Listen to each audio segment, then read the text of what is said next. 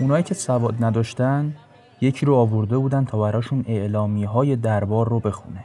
هرچی جملات بیشتری براشون خونده می‌شد چهره ها درهم و درهمتر می‌شد. با هر خطی یه فحش نصار شاه و درباری ها می‌کردن. بعضیان جمع شده بودن دور هم و داشتن اوضاع رو تحلیل می‌کردن. از کنارشون که رد می‌شدی صدای یکیشون به گوشت می‌خورد که می‌گفت کار خودشونه. در و دیوار خیابون و کوچه ها پر شده بود از اعلامیه های همایونی.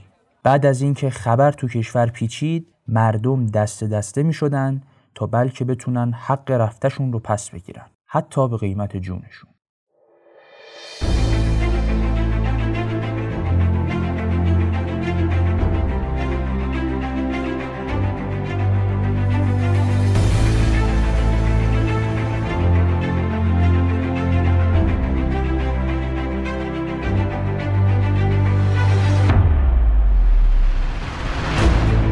سلام. من محمد کرمی نژاد هستم و اون چه میشنوید قسمت اول از مجموعه جایگاه دین در تاریخ ایرانه که در اردیبهشت ماه 99 منتشر میشه. ما تو این مجموعه سعی داریم تا تأثیر دین در اتفاقات تاریخی ایران رو بررسی کنیم. این قسمت اول از ماجرای تحریم توتون و تنباکو با عنوان قرارداد رژی هستش.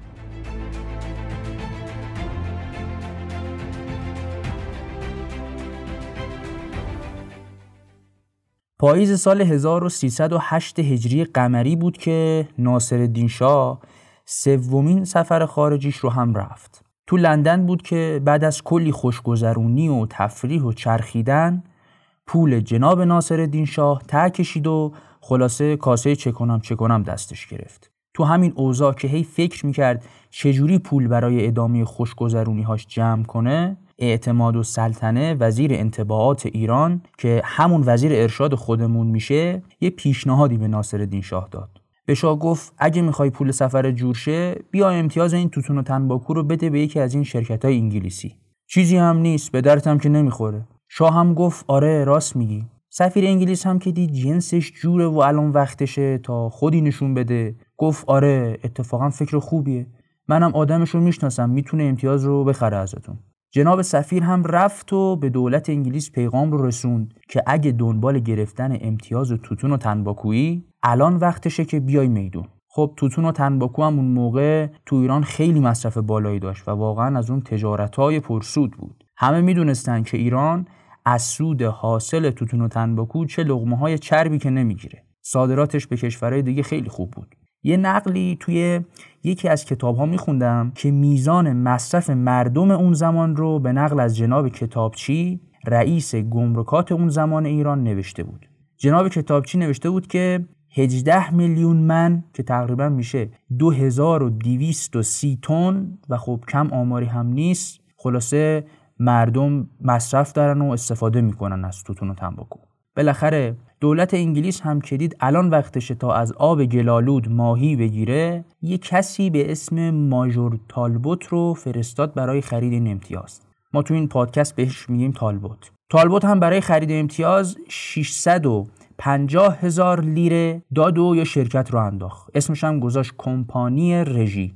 خلاصه تالبوت هم رفت و با موافقت شاه امتیاز توتون و تنباکو رو خرید. قرار شد انگلستان در مقابل کمکش به شاه برای ادامه تفریحات سالم و قشنگش امتیاز توتون و تنباکو رو به مدت 50 سال تو ایران دستش بگیره. قراردادش هم گذاشتن بعد از اینکه ناصر شاه به ایران برگشت با شرکت رژی امضا کنه. یه نامه هم تالبوت به صدر اعظم دربار نوشت و گفتش که من متحد میشم چهل هزار لیره به شما یعنی صدر اعظم و به شاه پرداخت کنم. بالاخره ناصر دیشان وقتی که دید سیبیلای همایونی خوب داره چرب میشه قبول کرد. بعد از چند مدتی که از سفر برگشتن متن قرارداد رو بردن پیش شاه. شاه هم قرارداد رو امضا کرد و کار تموم شد. این قرارداد 15 تا فصل داشت. یه فصلش این بود که چه شرکت سود کنه چه شرکت ضرر کنه علاوه بر دریافت سالانه 15 هزار لیره یک چهارم سود خالص شرکت رو هم باید به ناصرالدین شاه بده. تا بالاخره بیشتر از این بی بهره نمونه. در مقابلش هم 50 سال امتیاز توتون و تنباکو رو هل بده سمت انگلیسیا. البته صدر اعظم و درباری هم که کارچاخون معرکه بودن از این امتیازات بی بهره نموندن. بعد از امضای قرارداد مردم و کشاورزهایی که کشت توتون و تنباکو داشتن شروع به اعتراضات گسترده کردند که این چه وضعشه. کارگر بیچاره که تا دیروز یه نونه بخور و نمیری سر سفره بچه هاش می‌برد حالا باید بیکار باشه. از اون ور دولت بهشون وعده داد که آقا از این به بعد توتون و تنباکوهاتون رو نقدان ازتون می‌خریم. اما این وعده هم به سرانجامی نرسید که نرسید. بالاخره همه چی که پول نبود. حالا پول رو اوکی کردین. تکلیف دیویس هزار کارگر بیچاره چی میشه؟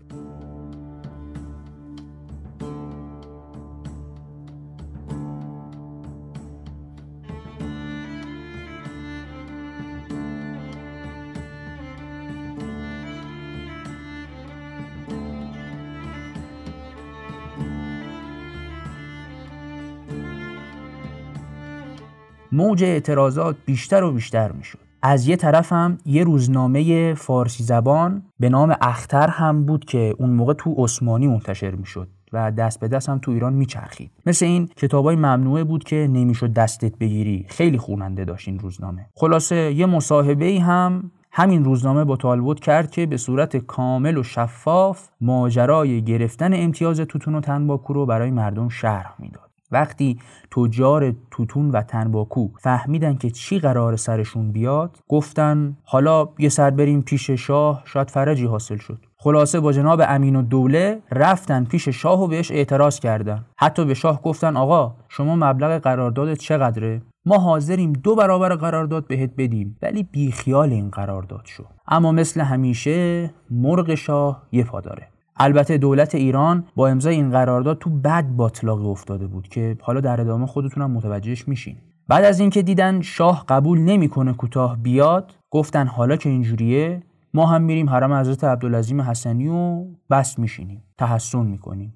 خلاصه دولت هر چی تلاش کرد تا یه امتیازی به این تجار توتون و تنباکو بده تا کوتابیان فایده نداشت که نداشت. حالا جالب اینجاست که از اون ور روزها که تو منطقه ساوج بلاغ مشغول کشت تنباکو بودن وقتی بوی پول به مشام روسیشون خورد به شاه گفتن آقا یا قرارداد رو لغو می‌کنی یا یه قراردادی مثل همین برامون می‌نویسی. حالا انگلیس از اون طرف روس هم از این طرف دندوناشون رو تیز کرده بودن. خلاصه تو پایتخت و شهرهای دیگه آشوب و بلوایی به پا شد. جوری شده بود که مردم تو خیابون درباری که می‌دیدن بهش حمله می‌کردن میزدنش. جالبه که میرزا رضا کرمانی همونی که بعدا ناصرالدین شاه رو ترور می‌کنه جزو لیدرهای اعتراضات بوده که بعدا هم البته دستگیر میشه. تقدیر و قسمت دیگه. کی می‌دونست بعدا همین آدم قرار شاه رو تو حرم حضرت عبدالعظیم حسنی ترور کنه. حالا تو همین وانفسای خشم مردم اقدامات عملی شرکت رژی که گفتیم صاحب امتیاز توتون و تنباکو شده بود شروع شد. همون اول بسم الله دیویست هزار نفر رو آورد به ایران و تو شهرهای مختلف تقسیمشون کرد. اما این اتفاق فقط سر تجارت و سود بیشتر و این چیزا نبود. جالبه بدونید که انگلیسی ها فکر اینجاش هم کرده بودن و از این تعداد که گفتیم 100 هزار مبلغ مسیحی هم با خودشون آورده بودن ایران. وقتی پای مبلغای مسیحی به ایران باز شد شروع کردن به ساخت کلیساهای شیک و مجلسی تو کشور. از اونایی که هیبتش مثل کلیسای نوتردام فرانسه و اینا بود. حتما دیدید عکسشو از طرفی هم کافه ها و بسات ایش و نوش هم داشت رونق می‌گرفت. ولی این کارشون پایان ماجرا نبود. انگلیسی ها حتی وقتی می‌خواستن جایی برن اسب و اسب سوار و اسلحه و مزدور و خلاصه همه چی رو با خودشون آورده بودن. با تجهیزات تمام و کمال. یعنی به قول خودمون همون آش و باجاش دیگه. اما این حرکت مثل حرکتی بود که انگلیسیا تو هند شرقی پیاده کرده بودن. یعنی نمونه قبلی داشت که تونستن با همین کاراشون هند رو کاملا به دست بگیرن. مثل آب خوردن. خب اینجوری استقلال یه مملکت هم به خطر میافتاد. همین اتفاقات و تجربه ماجرای هند باعث شد تا علما و مراجع شیعه یه تصمیم بزرگ بگیرن. تصمیمی که تیر خلاصی باشه به این قرارداد ننگین. از طرف مردم همچنان خشمگین هم منتظر بودن تا ببینن مرجعیت شیعه حرکتی در مقابل فروش این امتیاز می‌زنه یا نه. حالا اینکه در ادامه چه اتفاقی میفته و مرجعیت و دین چه نقشی این وسط قرار ایفا کنن بماند برای قسمت دوم.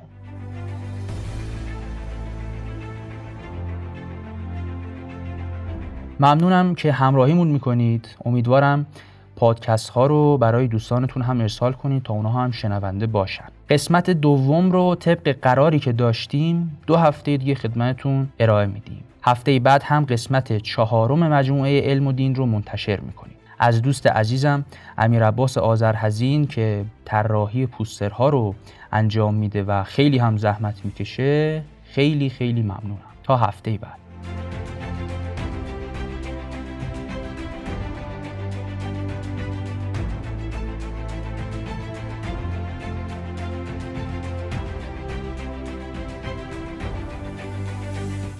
وقتی وارد دادگاه شد دید پشت یه میز بزرگ سه نفر نشستن. هر ستاشون هم از کلیسا بودن. ریاست دادگاه هم دست پدر نیکولی بود. همونی که بهش گفته بود بالاخره یه روزی میکشونم دادگاه. حالا مردم هم همه نشستن و می‌خوان ببینن آخر این ماجرا چی میشه. جناب نیکولی شروع کرد به خوندن قسمتهایی از کتابش که گفته بود زمین دور خورشید میچرخه. گفتن این حرف مال توه؟ گفت آره. گفتن می‌دونستی با این حرفا انجیل رو تحریف کردی؟ انجیل میگه سیاراتن که دور زمین میچرخن. چی گفتی شما؟ گفتش توهینی نیست. اینم یه نظریه است مثل خیلی از نظریات دیگه. اتفاقی نیفتاده. هم همه افتاد تو دادگاه. کشیشا اینو توهین می‌دونستن. همینجور که چشماشون چارت شده بود هرچی تونستن نسارش می‌کردن. با صدای بلند فریاد می‌زدن. مرتد مرتد. خلاصه همه یک صدا می‌گفتن اعدام باید گردد. بعضیاشونم چون باش موافق بودن ترجیح دادن از ترس جونشون سکوت کنن. دادگاه پر شده بود از همهمه و سر و صدا. پدر نیکولی بهش از اون نگاه های تأصف آمیز کرد و گفت یکی از این دوتا رو انتخاب کن. یا مرگ یا توبه. اما سوال اینه که این آقا کیه و تو اون کتابش چی گفته بوده؟ اصلا کجای داستان به موضوع ما ربط داره؟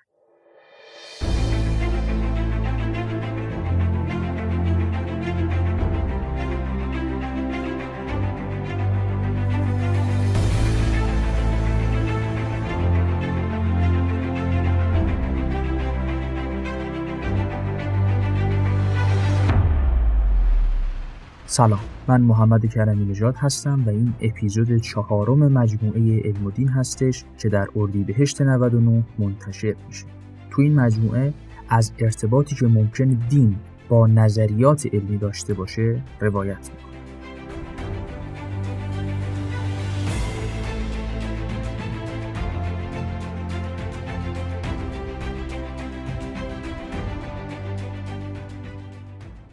گالیله با یک کشیش دانشمند به نام اورازیو گراسی زیاد بحث می‌کرد. جناب گراسی راجع به ستاره های دنبالدار یه نظری داشت که گالیله باهاش مخالف بود و خیلی به پروپای گراسی میپیچید. تصمیم گرفت یک کتاب بنویسه در مورد همین ستاره های دنبالدار. تو کتابش هم حرفای جناب گراسی رو رد کنه. حالا کاری به نظریه نداریم که چی بوده و چی می‌گفتن. حرفمون سر اینه که درگیری گالیله با کلیسا از اینجا شروع شد. خیلی از کشیشا گفتن این بابا برداشته به دانشمندا و دین و کتاب مقدس ما توهین کرده. خلاصه دعوای کلیسا و گالیله رفته رفته بیشتر می‌شد. گذشت و گالیله بعد از کلی بررسی و شب زندهداری به یک کشف جدید رسید. کشفی که این نظریه کلیسا رو رد می‌کرد. کلیسا می‌گفت زمین مرکز سیاراته. اما گالیله تو کشف جدیدش به این رسیده بود که این زمینه که به دور خورشید میچرخه زمین مرکز سیارات و کهکشان ها نیست. شما دارید اشتباه می‌زنید. این نظرش نظریه کوپرنیک رو هم تایید می‌کرد. اما خب نظریه‌ای که داده بود رفته رفته براش گرون تموم می‌شد. کلا هر چی و هر کس که اون زمان با عقاید کشیشا مخالف بود بد بود و تحریف دین محسوب می‌شد. بعد از اینکه نظریه گالیله همه جا پخش شد کلیسا نتونست آروم بشینه. گفتن این دانشمند نما اومده یه چیزایی میگه که اصلا ضد آیات انجیله. انجیل میگه آقا زمین ثابته حرکت نمی‌کنه. این بابا اصلا چی میگه؟ این نظریه گالیله باعث شد تا بگو مگوها و نامنگاری ها با کلیسا و گالیله اوج بگیره. اما گالیله بیخیال نمی‌شد. اینقدر کتاب و مقاله در مورد نظریش نوشت که بهش گفتن بالاخره یه روزی میکشونیم دادگاه و سرتو زیر آب می‌کنیم. گالیله خودش هم توی نامه گفته بود اصلا انجیل مبنای علمی نداره. من دارم با شما با اصول علمی حرف می‌زنم. جمعش کنین این حرفا رو خلاصه. سر نترسی داشته دیگه. اما این نامه هاش همانا و کشوندنش به دادگاه تفتیش عقاید روم همانا. البته گالیله دو بار به دادگاه رفت. یه بار در سال 1615 بود که جناب نیکولی کشیش به گالیله گفت که جهت پاره از توضیحات تشریفش رو ببره دادگاه. قاضی به گالیله گفتش اتهام شما اینه که انجیل رو تحریف کردی و واسه خودت برداشتی تفسیر کردی. بعدم گفتن حالا چون بار اولته میبخشیم اما از این به بعد دیگه حرفی از گردش زمین به دور خورشید نزن. خلاصه شطور دیدی؟ ندیدی. گالیله هم گفت باشه. این جلسه تموم شد. اما باشه های گالیله به دادگاه از اون باشه ها بود. چرخ روزگار چرخید و دست قضا و قدر الهی گریبان دوست کشیش گالیله رو گرفت و خلاصه شد پاپ. یعنی به قول خودمون همون مرجع تقلید کاتولیکا. بزرگشون شد. بالاخره قدرت دستش افتاده بود دیگه. از خوششانسی گالیله با نظریاتش هم موافق بوده و مخالف کشیشای دیگه بوده. این دوستش که پاپ شده بود گویا خیلی روشنفکرتر از بقیهشون بوده. گالیله با تشویق همین دوستش که کتاب نوشت. تو اون کتاب دوباره نظریات خودش رو تکرار کرده بود. دیگه بالاخره پشتش گرم بود و جرأت پیدا کرده بود. راحت تو کتابش حرفاشو زده بود. اسم کتابم گذاشت دیالوگو. تو کتابی که نوشته بود یه جورایی به اونایی که مخالف نظریش بودن یه کنایه ها و توهین های خلاصه انگار کرده بوده. حالا اونایی که مخالف نظریش بودن کیا بودن؟ کلیسا و کشیشاش. البته بعدا گفتن سوء تفاهم بوده فقط. ولی خب خوب بهونه شده بود واسه گیر انداختنش. اون رفیقش هم که گفتیم شده بود پاپ وقتی کتاب رو دید خیلی عصبانی شد و به گالیله گفت جناب دیگه نه من نه تو. موسا به دین خود عیسی به دین خود. این کتاب که منتشر شد سال 1633 بود. که دوباره گفتن شما باید بیاید دادگاه به پاره از سوالات جواب بدید. دوباره روز از نو روزی از نو. کلا آدمی هم نبوده که به راحتی بیخیال بشه. گالیله رفت و خلاصه وارد دادگاه شد و قاضی کشیش شروع کرد به خوندن اتهاماتش. همون فضای اول پادکست رو در نظر بگیریم حالا همه منتظرن نشستن ببینن چی میشه آخرش. قاضی که خودش هم کشیش بود و از اینایی بود که بهش می‌گفتن پدر همه رو ساکت کرد و به گالیله گفت مگه قرار نبود دیگه در مورد گردش زمین دور خورشید چیزی نگی؟ گالیله گفت من تو کتابم دفاعی نکردم از نظریم. از اون حکم سال 1616 شما من فقط نشستم خونه تحقیق و پژوهش کردم واسه خودم. اما خب نرود می‌خواهن این از سنگ. حالا اینم یادمون باشه که الان سال سال 1633 هستش. تو این دادگاه دوم دیگه کوتاه نیومدن کلیسا و کشیشاش. بعد از شور و مشورتی که با هم داشتن جناب گالیله گناهکار اعلام شد. به گالیله گفتن آی محترم حکم شما اینه کتاب دیالوگوت ممنوع میشه میبوسی می‌ذاری لب تاقچه. خودت هم مرتد هستی. اما ولت نمی‌کنیم که. یا باید توبه کنی یا اینکه زنده زنده تو آتیش میسوزونیمت. گالیله هم وقتی دید بابا اگه کوتاه نیاد اینا دیگه واقعا زنده زنده آتیشش می‌زنن همینجا. به همین خاطرم گفت باشه دیگه توبه نامه رو بیارید امضا کنم. بالاخره پای جونش وسط بود. در شرایطی نبود که بخواد واسه اینا قلدر بازی در بیاره. توبه نامه رو گرفت و امضا کرد و اونا هم تا آخر عمر جناب گالیله رو فرستادن زندان خانگی. یه چیز جالب این بود که حتی تو زندانم مشغول کار خودش بوده و کتاب مینوشته و آزمایش می‌کرده. یه نقاش اسپانیایی این خیلی برای خودم جالب بود. که رفته بود از حبس خونگی جناب گالیله یه نقاشی کشیده بود. تو نقاشی که از سلول خانگی گالیله کشیده بود این جمله رو گالیله رو دیوار اون سلول خونگیش نوشته که and yet it moves. یعنی هنوزم حرکت می‌کنه. واقعا اعتقاد راسخ چها که نمی‌کنه با آدم این اواخر عمرش هم دیگه خیلی مریض شده بود نابینا شده بود و تپش قلب پیدا کرده بود و اینا. حتی دلشون به رحم اومد. بهش گفتن پاشو برو فلورانس دوا درمون کن. ولی خب فایده ای نداشت که نداشت دیگه. آخرش هم تو همون زندون خونگی در سال 1642 از دنیا رفت. اما ماجرای ما با این نظریه چرخش زمین جناب گالیله به همینجا ختم نمیشه. اینجاست که می‌خوایم بگیم با موضوع ما چه ارتباطی پیدا می‌کنه.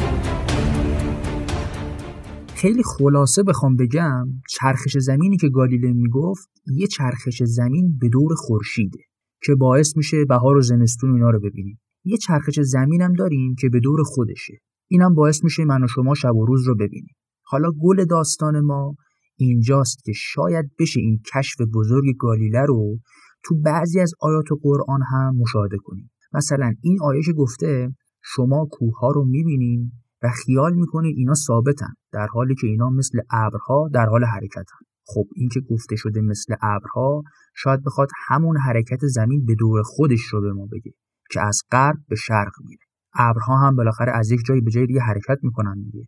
یه چیز جالبی که خوندم این بود که گفتن پسر فت علی شاه که اسمش اعتزاد و سلطنه هم بوده خودش اهل بررسی این آیات بوده مثل اینکه و خلاصه این کاره بوده.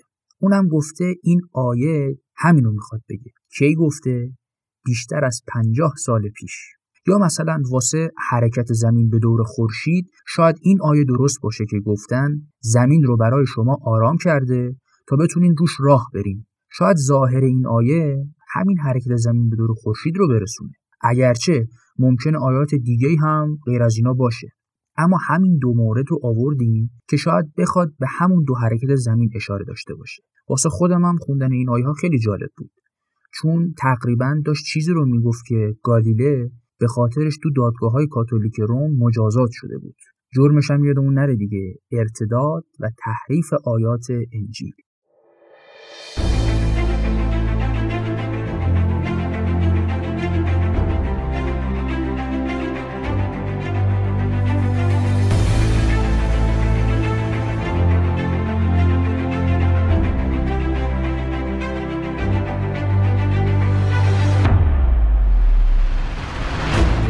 که ما رو همراهی می‌کنید. چیزی که شنیدین اپیزود چهارم از مجموعه علم بود ما تو این پادکست بیس کارمون دین البته با یه شیوه داستانی و جدید. مجموعه های دیگه هم تو راهه که اونا رو بعد از بستن این مجموعه ها معرفی می‌کنیم. اگر دوست داشتین خوشحال میشین مجموعه جایگاه دین در تاریخ ایران هم بشنوید و نظرتون رو بگید. ممنونم از امیر عباس آذرهزین که زحمت کاورهای پادکست رو می‌کشه هفته بعد هم منتظر قسمت پایانی داستان تحریم توتون و تنباکو باشید تا موقع هم می‌تونید قسمت اولش رو در کست باکس یا کانال تلگرام بشنوید. ممنونم.